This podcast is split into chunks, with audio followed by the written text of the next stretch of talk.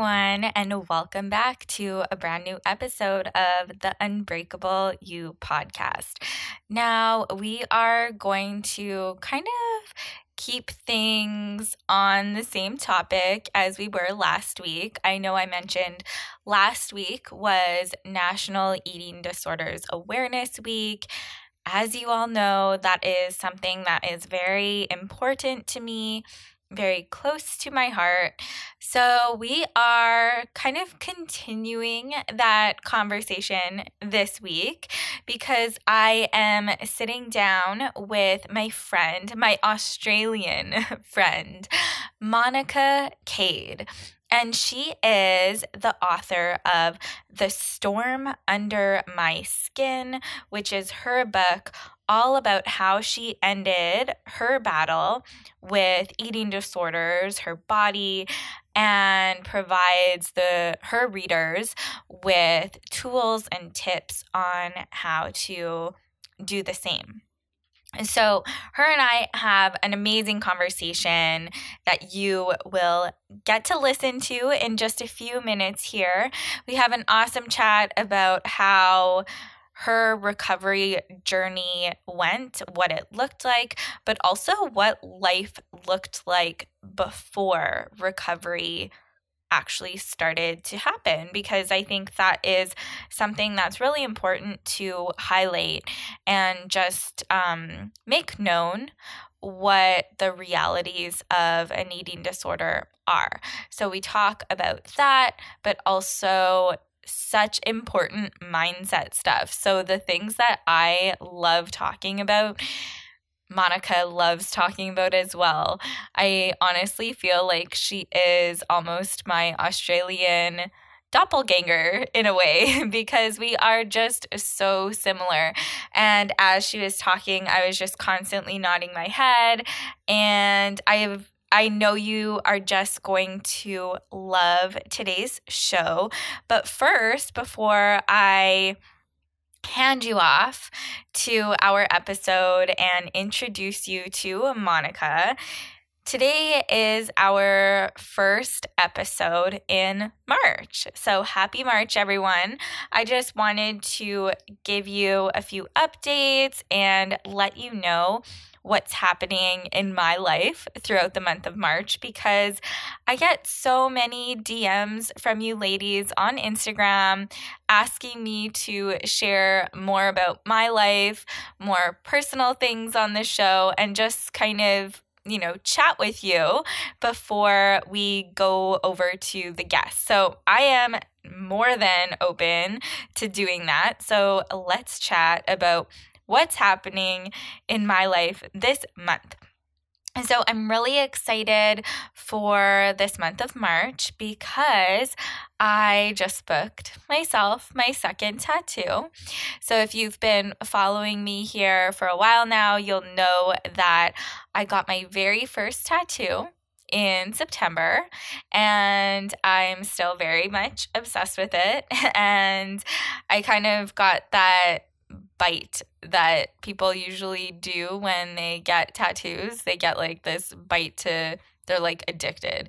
So, anyways, I just want another tattoo like right now. So, I booked one, and that will be happening at the end of this month.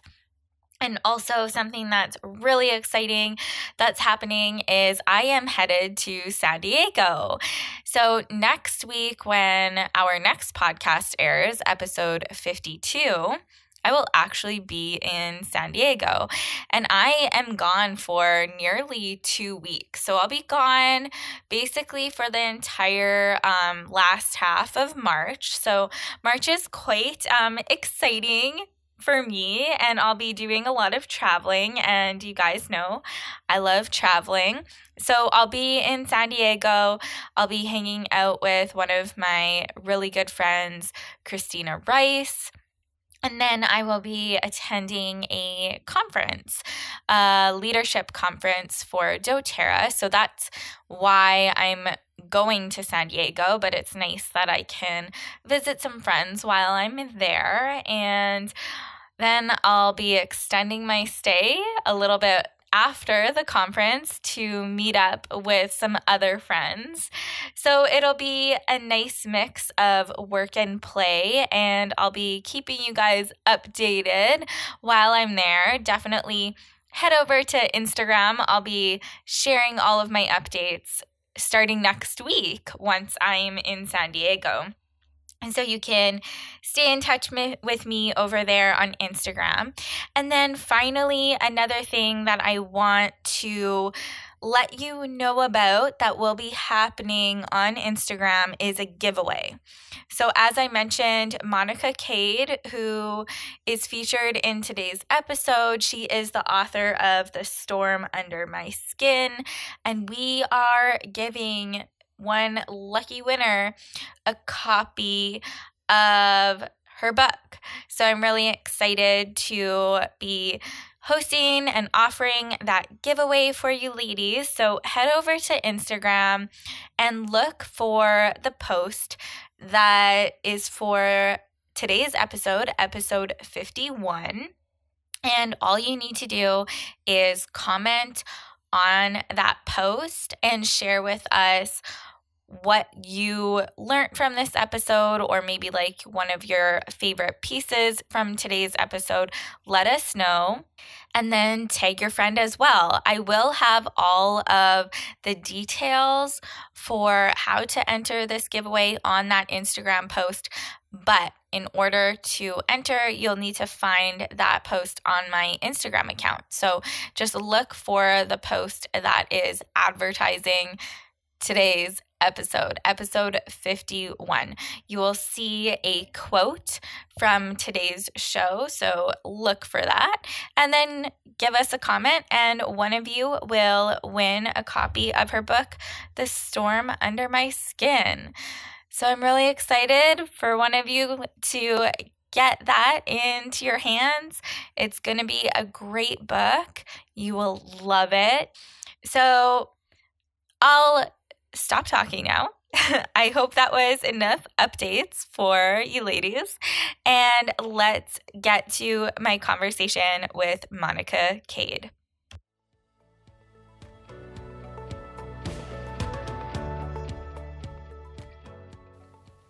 Hey, Monica, welcome to the show. I am so happy to be sitting down with you today and chatting. Me too. I'm very excited for our conversation. We've got some similar stories to share, I think. Honestly, well, you and I have chatted before, and mm-hmm. I remember always thinking, like, oh my gosh, this girl is so similar to me.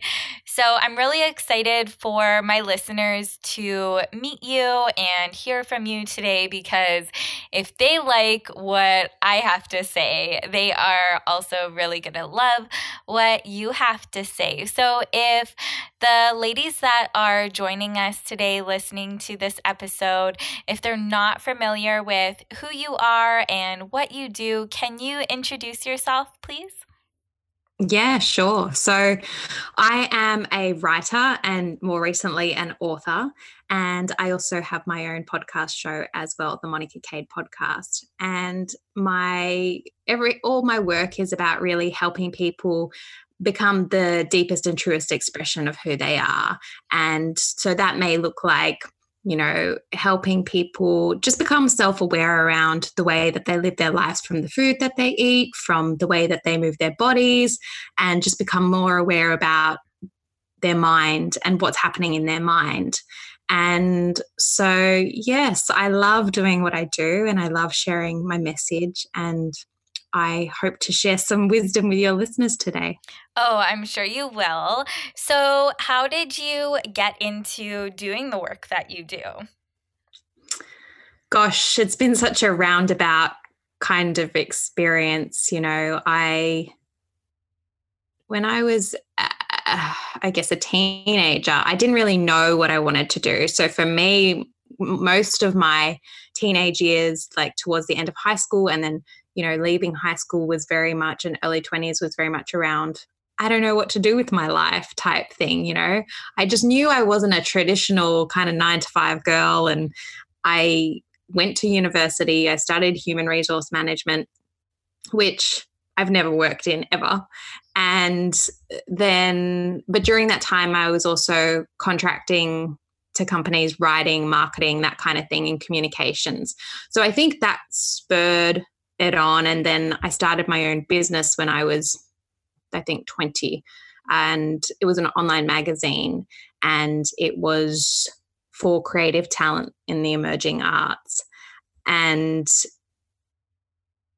and so I ran that for a little while. And I guess that's when I discovered my true ability as a writer. And so that was always something that I loved to do and express myself through. And that was at a time when blogs were just starting out. And I'm sure for some of your listeners, they're probably like, what? you know, it was like, feels like millions of years ago. And it's such a different uh, technology and the way that our world has evolved over time is so, so different. So, you know, over the years, I've always writing and interviewing people has always been a theme in everything I have done. So sometimes the way that that was expressed or the particular role that I was doing or eh, that may have changed, but that's always been something that's been consistent throughout that time. Awesome. And I really do love the message and the mission of your podcast. I think that sounds very similar to what we do here on the Unbreakable You show. Um, so I know that, and you and I already shared this with everyone listening, you and I have a lot of similarities. And I do mm. want to start getting into your book, which has a lot to do with eating disorder recovery. Mm. And mm. I know that's something that many of my listeners can connect with. So, why don't you kind of start sharing that background of yours and that story of yours? I'd love to hear that. Yeah, sure. So, I in the end ended up having an eating disorder for 11 years. That included the recovery time period. It started, well, you know if i go really far back i try to think of when when could i pinpoint when did I, those thoughts kind of start consuming my mind about my body?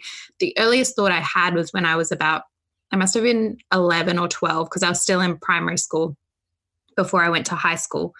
And and i remember thinking oh my god my legs are fat. And i was comparing myself to my friends but at that age they definitely weren't you know? I was still young and and then I think the transition into high school was a little bit more difficult, a bigger place, more people, and I think I was more self-conscious about my body and I felt like I didn't look like the other girls and so I I don't I think, you know, it it's not just about body image, but it was more of a a lack of self-worth. I didn't didn't know myself. I didn't like how I felt in my skin. I felt like I didn't I didn't fit in and look like everybody else. So then in the second year of high school, I experimented with not eating and it didn't last very long because I got hungry. But, you know, then I guess it was it was a consistent thing. I was always concerned about my body image. I really didn't like what I look like. And I think it's it's never about that. It goes it's something that runs a lot deeper.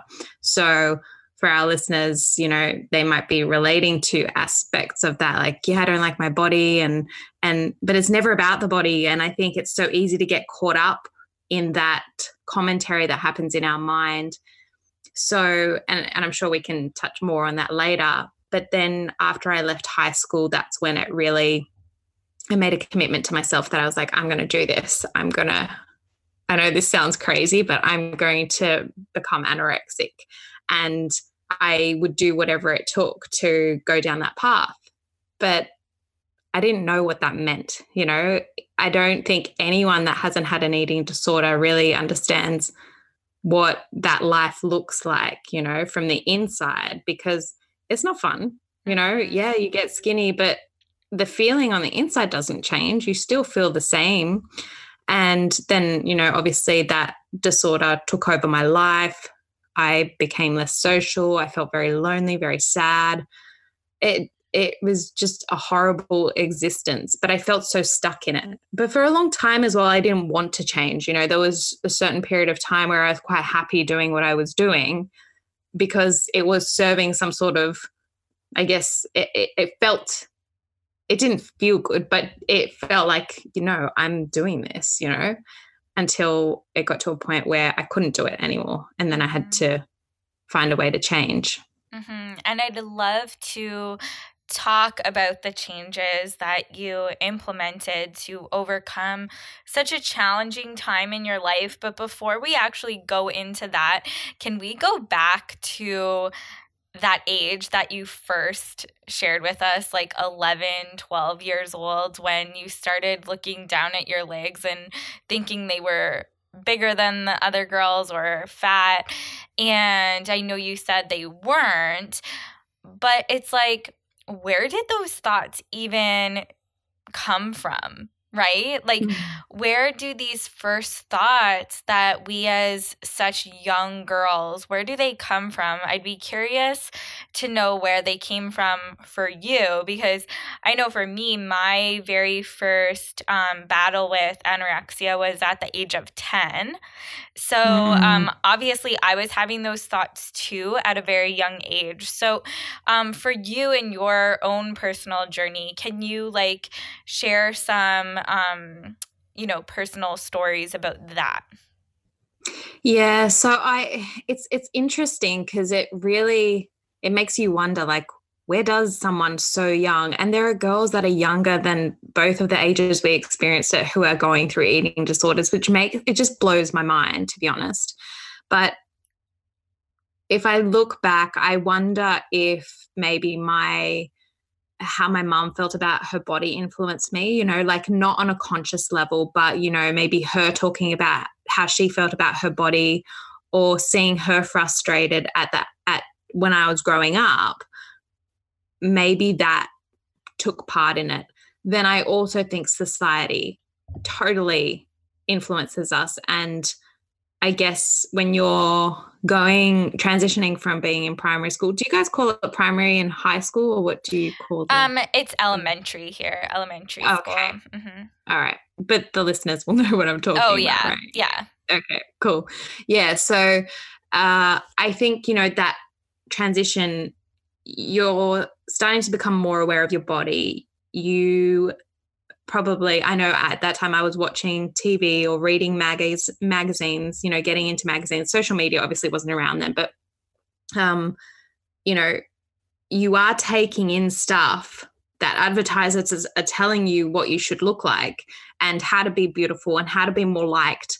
And so those things do seep into our minds. And i think for young girls and probably for me at that time too was like if i don't look like my friends and if i don't look like the people in the magazines well then there must be something wrong with me because i'm not matching up you know and I guess our world projects this thing like if you can look like this, then you will have the best life and you'll be happy all the time and your life will be perfect, which we all know is not true.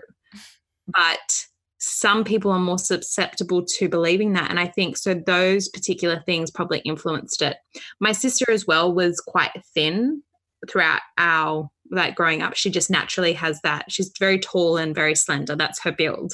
And my best friend was also the same. So I think when I was surrounded with that, uh, and I guess for our listeners, I'm probably more of an athletic build, if you if you understand what I mean. But at that age, I didn't really understand body types, you know, and that we're all different. It's like I just thought, oh, well, I don't look thin and tall and skinny type thing. So I think those were the main factors that influenced it.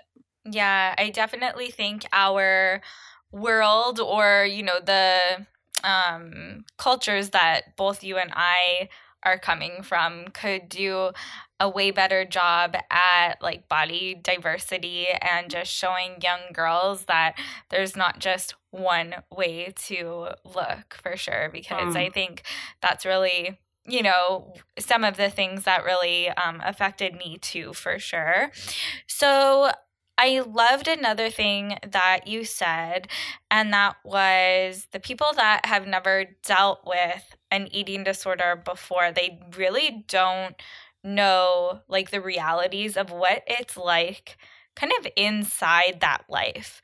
So, mm. before you and I start going through some of the steps that you took to recover, do you want to shed some light and some truth on what life was like for you when you actually had an eating disorder, if you wouldn't mind? Yeah, sure. So for me, I guess in the early stages, it just becomes about avoiding food.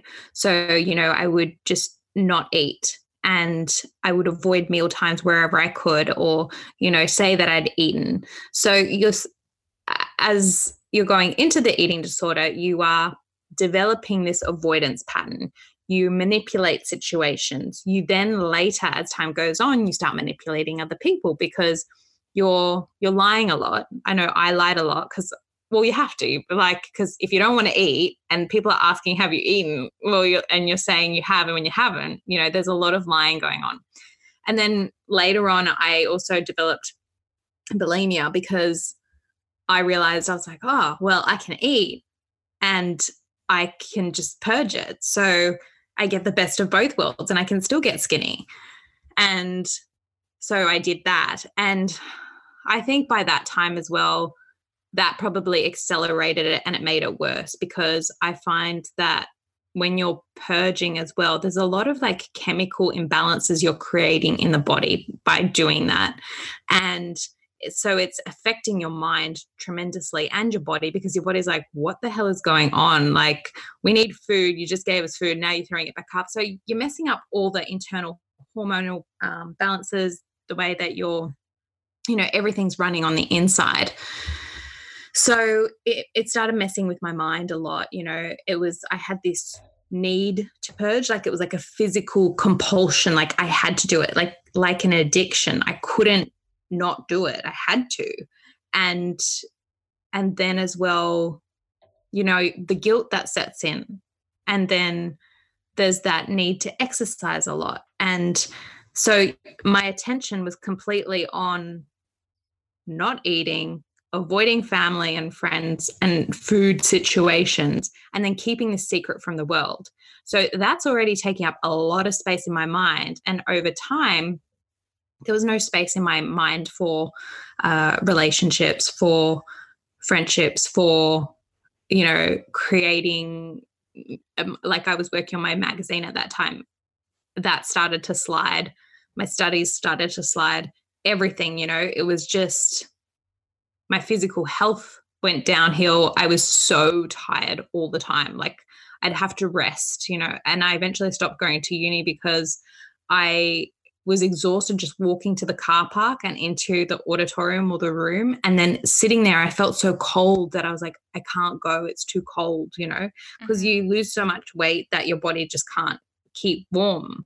And so, I mean, I, I don't know how significant that sounds to people, but imagine that this there's like this monster in your mind and all you think about is food avoiding it and then purging and how much you hate yourself and it just consumes you. You can basically take away anything that you like or love because it's not going to be there anymore. Yeah yeah um that definitely hits home for me for sure and i can resonate with a lot of that and i think um, the lying is something that mm. people don't really initially think about unless they've had an eating disorder like mm. i personally hate lying like it's not something mm. that i do but it was a moment to moment thing for me when I had an eating disorder. So, thank you so much for being so honest and just sharing with our listeners what that actually is like. So, obviously, you dealt with this eating disorder for years, but there was clearly a point in your life where you were just like, something's got to change. So, can you share what that was like with us? Yeah, sure.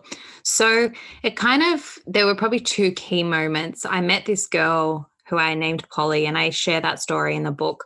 And uh, we were at a fashion show together and we were both doing some modeling, and she also had an eating disorder. Anyway, we became friends, and it was a really good friendship for me because it allowed me to express how I was feeling without being judged, you know, and we could hang out and we didn't have to eat. and um, it was just it was nice to have someone that understood how I felt. And at one point she got hospitalized. She'd had anorexia for years and she'd been hospitalized numerous times and she was telling me these horrific stories about her organs failing and all this kind of like really bad stuff happening. And so she was hospitalized just in a treatment center. And I went to visit her. And I just thought, I'm never going to be in a place like this. And I must have been impacted by that subconsciously as well, because there was a point where I read my journal and I, I had written in it and it said that mon you have to she had said to me you have to think of it like the whole world is on a train and the train is coming to the station you're standing at the station and you have the opportunity to get on with the world and go live an amazing life or you can stay where you are in this place by yourself alone doing what you're doing. And that obviously stood out for me. And that i mean even now when i i've shared that story a few times like it still impacts me like i got goosebumps i am covered in goosebumps right now. Yeah. Yeah. And so i think that was like a slight kind of turning point that i wasn't really aware of and then i remembered there was one day i was w- at work i was working for a publisher and I mean, I was very thin at that point. I think I must have been around, I think my lowest was like 42 or 43 kilos. So I must have been around there at that point.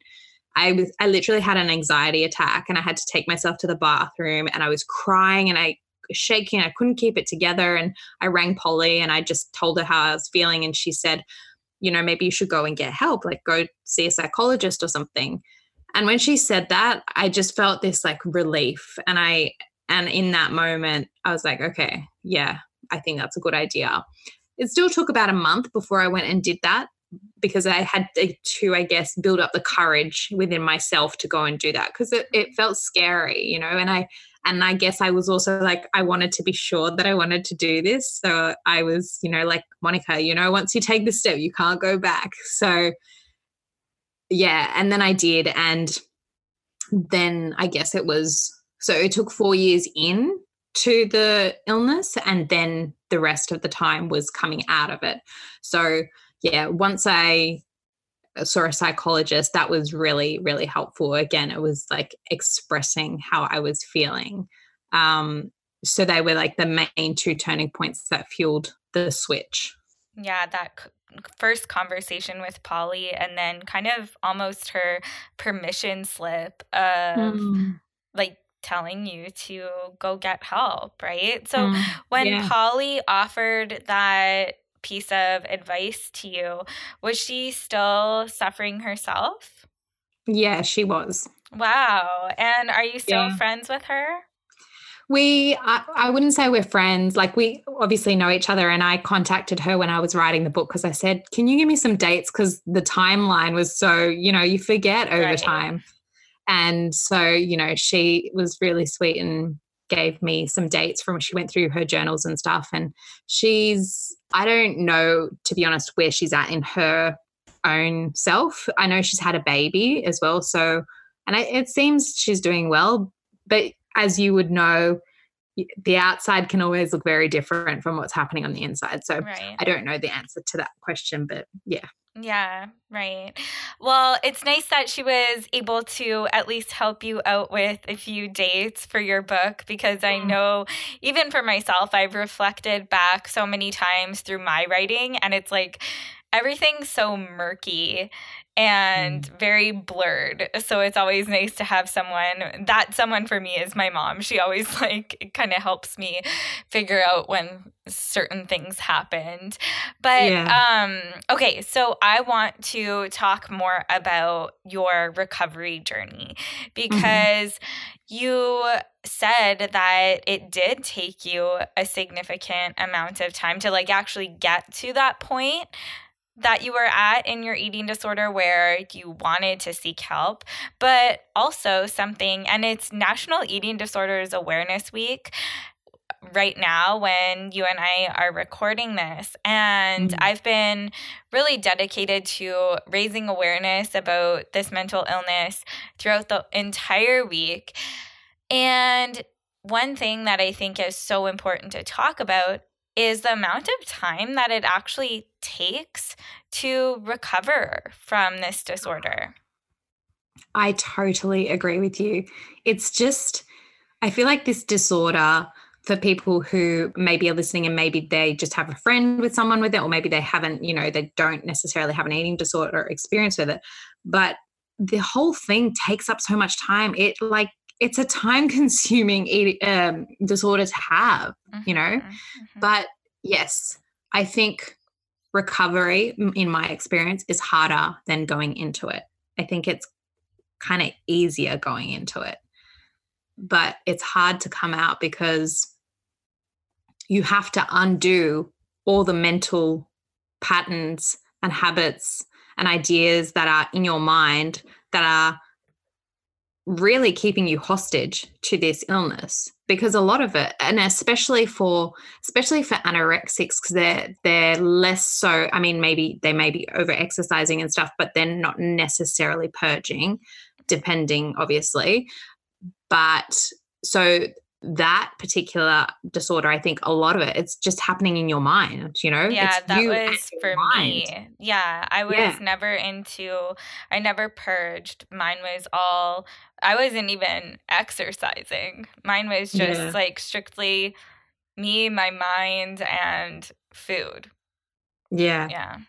Yeah, exactly. So, it's all happening in your mind. And then I guess for the people that have experienced bulimia, then you know there's the physical component too and as as we spoke about before because there's like you're changing the physiology in your body that's also like an added kind of it makes it a little bit harder because you have to resist the physical compulsion to go and do that because for me it was like when i purged it sent some sort of a uh, chemical response to my brain mm-hmm. and that then made me feel better you know it yeah. calmed my anxiety. And so it was about learning to when that thought came up and then whenever those uncomfortable hard feelings came up whatever they were and for everyone i think it's different. Like for me it was you know either anxiety hatred towards myself and my body sadness. Sometimes it was just purely to punish myself. You know it was like to be with that emotion and give it space and feel it and allow it to rise up without then also having to go and purge. So I think I've I don't know if I've segued off the question or if I'm still answering it. But don't worry about it. I love whatever you're talking about. So keep going. yeah. So I guess the the the really hard part of getting better and recovery is the self awareness that needs to take place and the honesty that you has to take place with yourself because if you can't be honest with yourself then you can't really make the change because only you know what's going on in your mind mm-hmm. and only you have the capacity to allow that thought to take you down the path you know or to take you towards recovery. So that was a constant choice i had to make was like monica you know where this path goes. Do you want to go that way or do you want to go this way? And i had to keep reminding myself i was like no i, I want to go this way. I want to go this way you know? Mm-hmm. yeah. So it definitely does take a lot of self-awareness and what i like to talk call it is like self talk, right? We have to really up that inner conversation that we have with ourselves. And I'd love to talk more about that in a minute. But one thing that I do really want to have you elaborate a little bit more on is those uncomfortable feelings. Because I think women who are listening to this show that haven't ever dealt with an eating disorder and are never going to deal with one, we all experience uncomfortable emotions, right? I mm-hmm. literally just had a session with a client um, the other day about uncomfortable emotions and how she is like very just not um, willing or not wanting to sit with those emotions, right? Mm-hmm. And for you in the past, whenever those uncomfortable emotions bubbled up for you, you went and purged. And then mm. it allowed you to feel good again, right? Mm. So like I said, all of us have these uncomfortable emotions, and not all of us know how to deal with them. So, how did you start to kind of like rewire your brain and also your actual like physical actions? How did you mm. start to rewire all of that and start to actually like sit with those uncomfortable emotions instead of running away from them? Yeah, sure. So I'll answer firstly from an eating disorder perspective, and then I'll kind of just answer in a way that someone who doesn't have an eating disorder can also apply it to their life. So when I had the physical component, the bulimia, so for me, I, I, I knew I had to stop purging, but I was purging God knows how many times a day, like you know, heaps and it didn't mean that I was also binging that much. Like it could have been that I ate an apple and then I would go and purge. Do you know what I mean? So it didn't necessarily mm. mean that I was having these big binges or anything like that.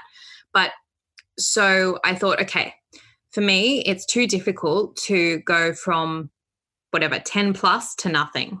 So I gave myself like this little scenario. I, I had a journal. I journaled every day and I had like these colorful stickers. And uh, in the beginning, what I would do is I was like, okay, today I would just reduce the number. So I said, like, okay, today you have a limit of 10 times if that's if that's what you can do then fine and then i would bring it down you know until i guess it got to the point where you know i didn't need to. It was like no there's just like there's no no purging. You got to get through the day. And that really helped because it was like I, I, I was at a stage where i couldn't just go cold turkey. It was mm-hmm. too it was too full on internally you know the emotions and the anxiety and everything like that was just too strong for me at that point in time. So i just took baby steps. And when i got to the point where i wasn't purging you know if i made it through the day I put a sticker on my page and I bought stickers that I loved. And and I know to some of the listeners they might be like that's really childish but you know what? It worked for me. And I think you have to in those moments you choose whatever works for you. So anything that sparks joy or anything that kind of inspires you to go another day if that's a sticker great. If it's going purchasing yourself purchasing buying yourself a coffee then that's you know make it that. Whatever it is that really will support you, do that.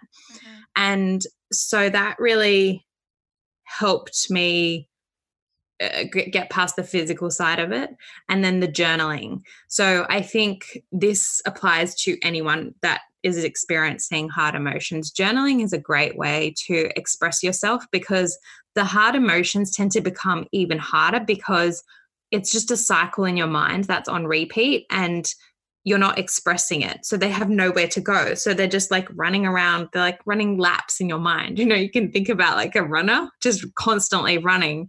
So it's like you got to give them an outlet. So whether that's talking to someone that you trust or, you know, even speaking to a professional for someone with an eating disorder, if you don't want to do that, just a friend, or simply like writing your thoughts out, you're still getting it out. So it almost diffuses some of those feelings you know and i think as well the other part is breathing is huge you know sometimes you just have to just breathe through it you know and each breath and and and don't go further than the moment because that's that's what's causing the overwhelm as well. You've got to be present with these emotions and be present what is with what is right now and it, it's going to pass.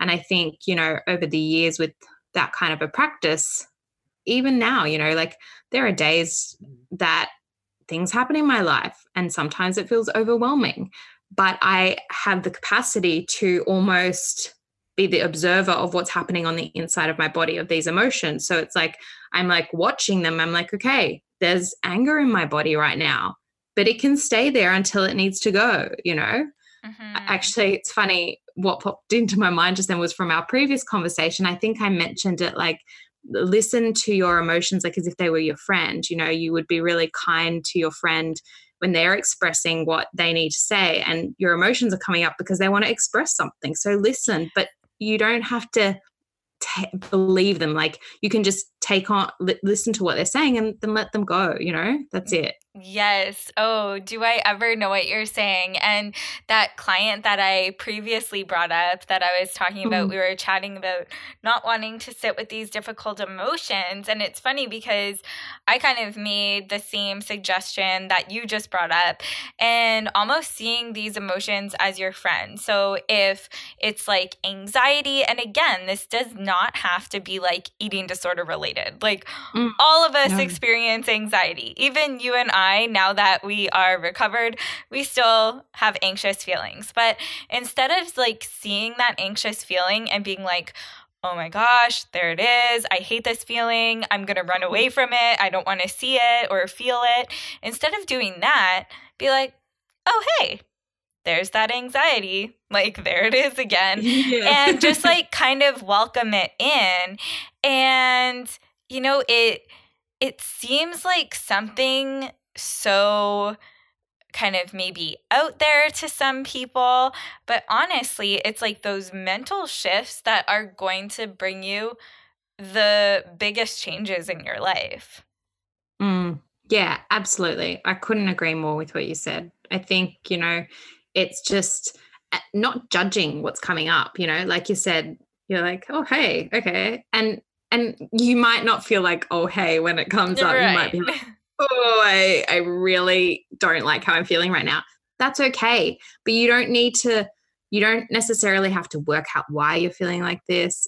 You don't have to make it into this big thing like, oh my God, I'm feeling this thing again. Mm-hmm. You know, it's simply about just become aware that it's there. And you know what? You can still actually function in the world when those emotions are there. You know, you can still go for a walk and allow the emotion to be there until it needs to go you know? Sometimes that may be more challenging sometimes it might be easier but it's it's a practice it's just catching yourself and not letting yourself become that emotion, I think. Yes, yes, 100%. Oh my gosh, I could honestly talk to you forever. so let's just keep this conversation going. I know one of your absolute favorite things to talk about is like the dialogue in your mind. And I think that's something you talk about a lot in your book about. I will be reading your book very shortly once I get my copy of your book. So I'm really excited about that. But can you talk more about that and why you think this is such a key piece for recovery and even just like for people now? I think it's something that us as like eating disorder survivors, those of us who have gone through treatment and recovery, we have this incredible tool. And I can't help but think, like, why doesn't everyone know about inner dialogue and like changing the way they speak to themselves, you know? Mm. Yeah.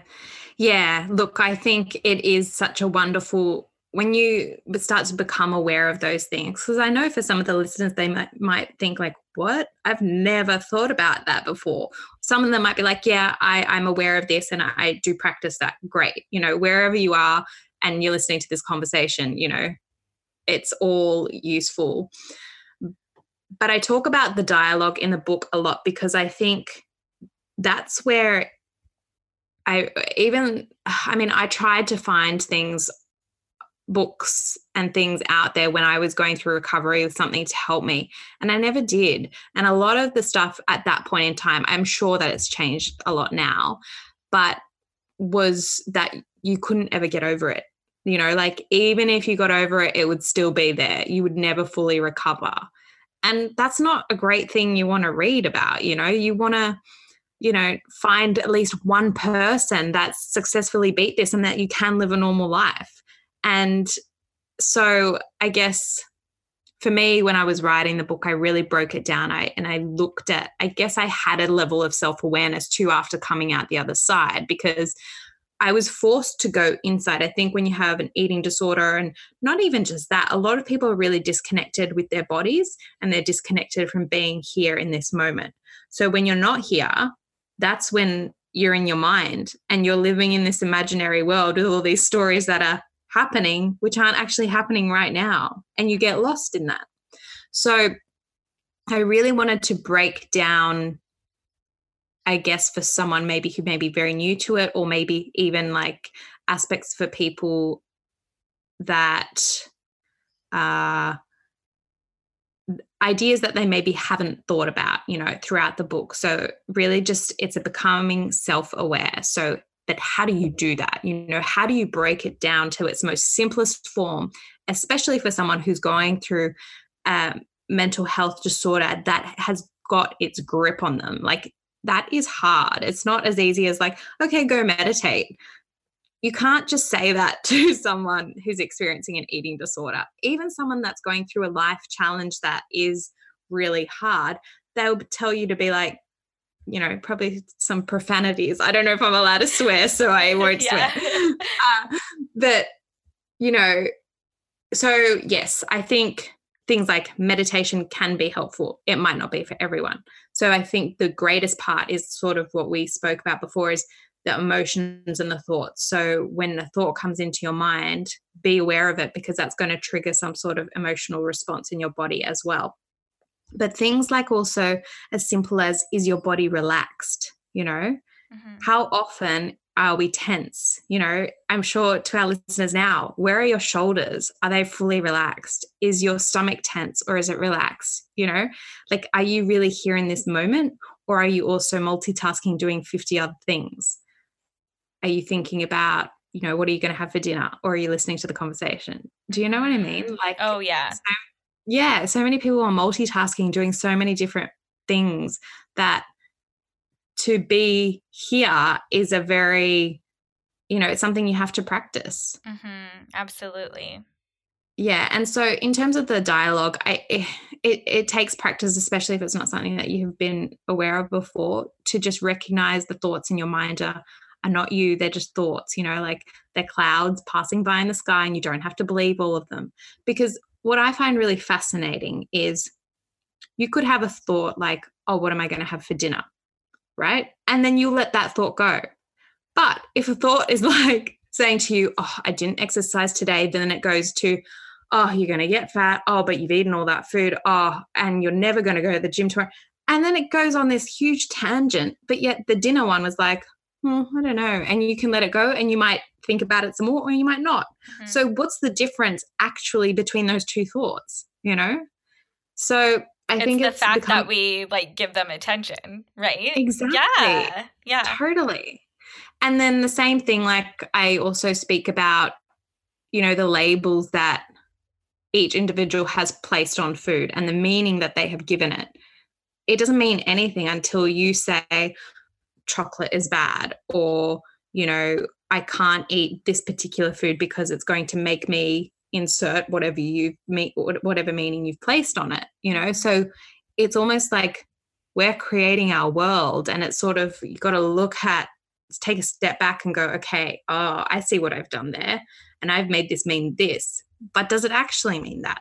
So even in the book i think i've included not i think i have included some questions that are really helpful for people to just become aware of how they're feeling, you know, before they eat. Mm-hmm. It doesn't have to be for someone that has an eating disorder. This is the the beautiful thing about this book in this the first half has my story and then the second half is almost a conscious approach to health, nutrition and just the mind as well. So it just will help you I guess be more aware of how you're living in each moment in all facets of your life. Mm, I love that so much. And honestly, I, it's funny. I'm laughing like we keep referring to your book as the book, but by now I feel I feel like our listeners are going to be like, "Okay, I want to know all about your book and where I can get it." So, can you fill us in on all of that? Yeah, sure. So you can, for I guess international. I'm assuming most of your audience is international, which means like not in Australia. But uh, you guys, there are some technical difficulties I'm ironing out at the moment. But so at the moment, you can purchase the book via balboapress.com. So that's the the publisher itself. It will be available on Amazon and Barnes and Nobles and uh, the other online retailers as well for the international audience, probably uh, at the beginning of March. So there's just a bit of a delay at the moment with that.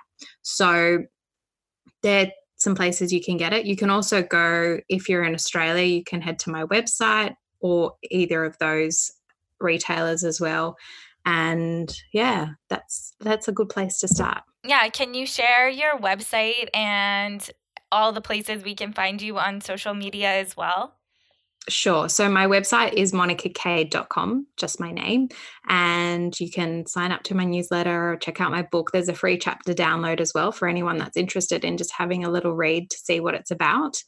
And then on social media, I hang out mostly on Instagram. I do also have Facebook, so you can just type in my name and find me there. But um, Instagram, Monica Kade as well. And I'm pretty active on there. So if anyone has any questions or they just want to say hello, very happy to chat. Awesome. And we will definitely get your website and everything linked up in the show notes too. And I think we have a announcement for our listeners about a little bit of a giveaway. So can you tell mm-hmm. them about that? Yeah, sure. So Meg and I have had a chat and we are going to do a giveaway to two people of the ebook version of my book. And all you have to do is obviously if you're at this part of the conversation you have been listening but you just need to share your experiences. I'll i'll put up a post and probably good to do it on your page as well. Just comment and then we will pick a pick two people for the giveaway of the book. Just share your insights. What was the most valuable thing you took away from the conversation Awesome. I am so excited for two lucky winners. That'll be great. So, finally, Monica, the last question I always ask my guests is what does it mean to you to be unbreakable? Mm. I know you asked me this before, and I'm going to, I didn't know you were going to ask me again. So, I'm just going to stop and think about that for a moment. What does it mean to be unbreakable to me? I think it's to really know who I am and trust that I know what's best for me because that means I'm connected to who I am. And if I'm truly being myself, then nothing can break me. I love that. And it definitely seems like throughout your journey, you have been able to really gain that self awareness and connect with your true self as well. Mm, yeah. yeah. it's been a journey. So, yeah, for our listeners as well, like it is a journey. Mm-hmm. It, it, doesn't happen overnight. No, yeah. definitely not an overnight thing. But thank you so much for joining me today, sweetheart. I absolutely love chatting with you. And I am honest when I say I can just keep talking to you. This has been so much fun. And I know everyone is going to love this episode. Awesome. Thank you so much for having me on, Meg.